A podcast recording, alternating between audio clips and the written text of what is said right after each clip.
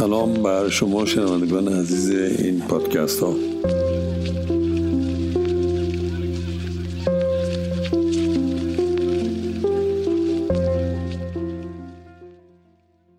یه ماجرای پیچیده ای هست که به نظر من خوب راجبش بیاندیشیم. وقتی با یه مقام عالی رتبه ای حالا یا در یه نهاد خصوصی یا در یه نهاد عمومی در تماس و ارتباط هستید رفتارتون چطوره؟ می‌دونین من من جمله فعالیت های کوچینگ دارم و برای نهادهای اقتصادی نسبتا مهم هم برای رؤساشون تا حد تواناییم سعی کردم کوچ خوبی باشم. یه پدیده ای که خیلی جالبه نحوه که یه شخص مادون شاید لغت غلطیه ولی برجد یه شخص مادون یه شخص مافوق رو نگاه می‌کنه. مثال براتون بزنم.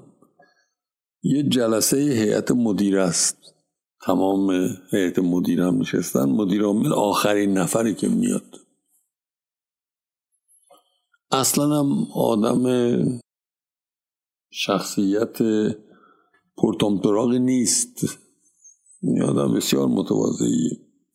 ولی این مدیر عامل که وارد میشه تمام هیئت مدیره نگاهشون به قیافه مدیر عامله. آیا میخنده یا اخم می‌کنه؟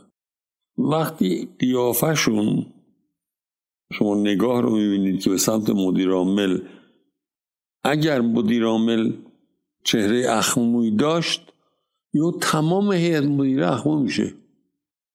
یا در قایت کلا رو میندازم پایین. و اگر خندان بود دور میز 16 نفر 15 نفر هیئت مدیره نشستن همه با بغل دستی خوشبش می‌کنن. چرا؟ جلسه رسمی هیئت مدیره است. و این مدیرانی که تو هیئت مدیره هستن نقششون چیه؟ مدیر عامل رو کمک کنن یا رفتارش رو نقد کنن یا بهش پیشنهاد کنن.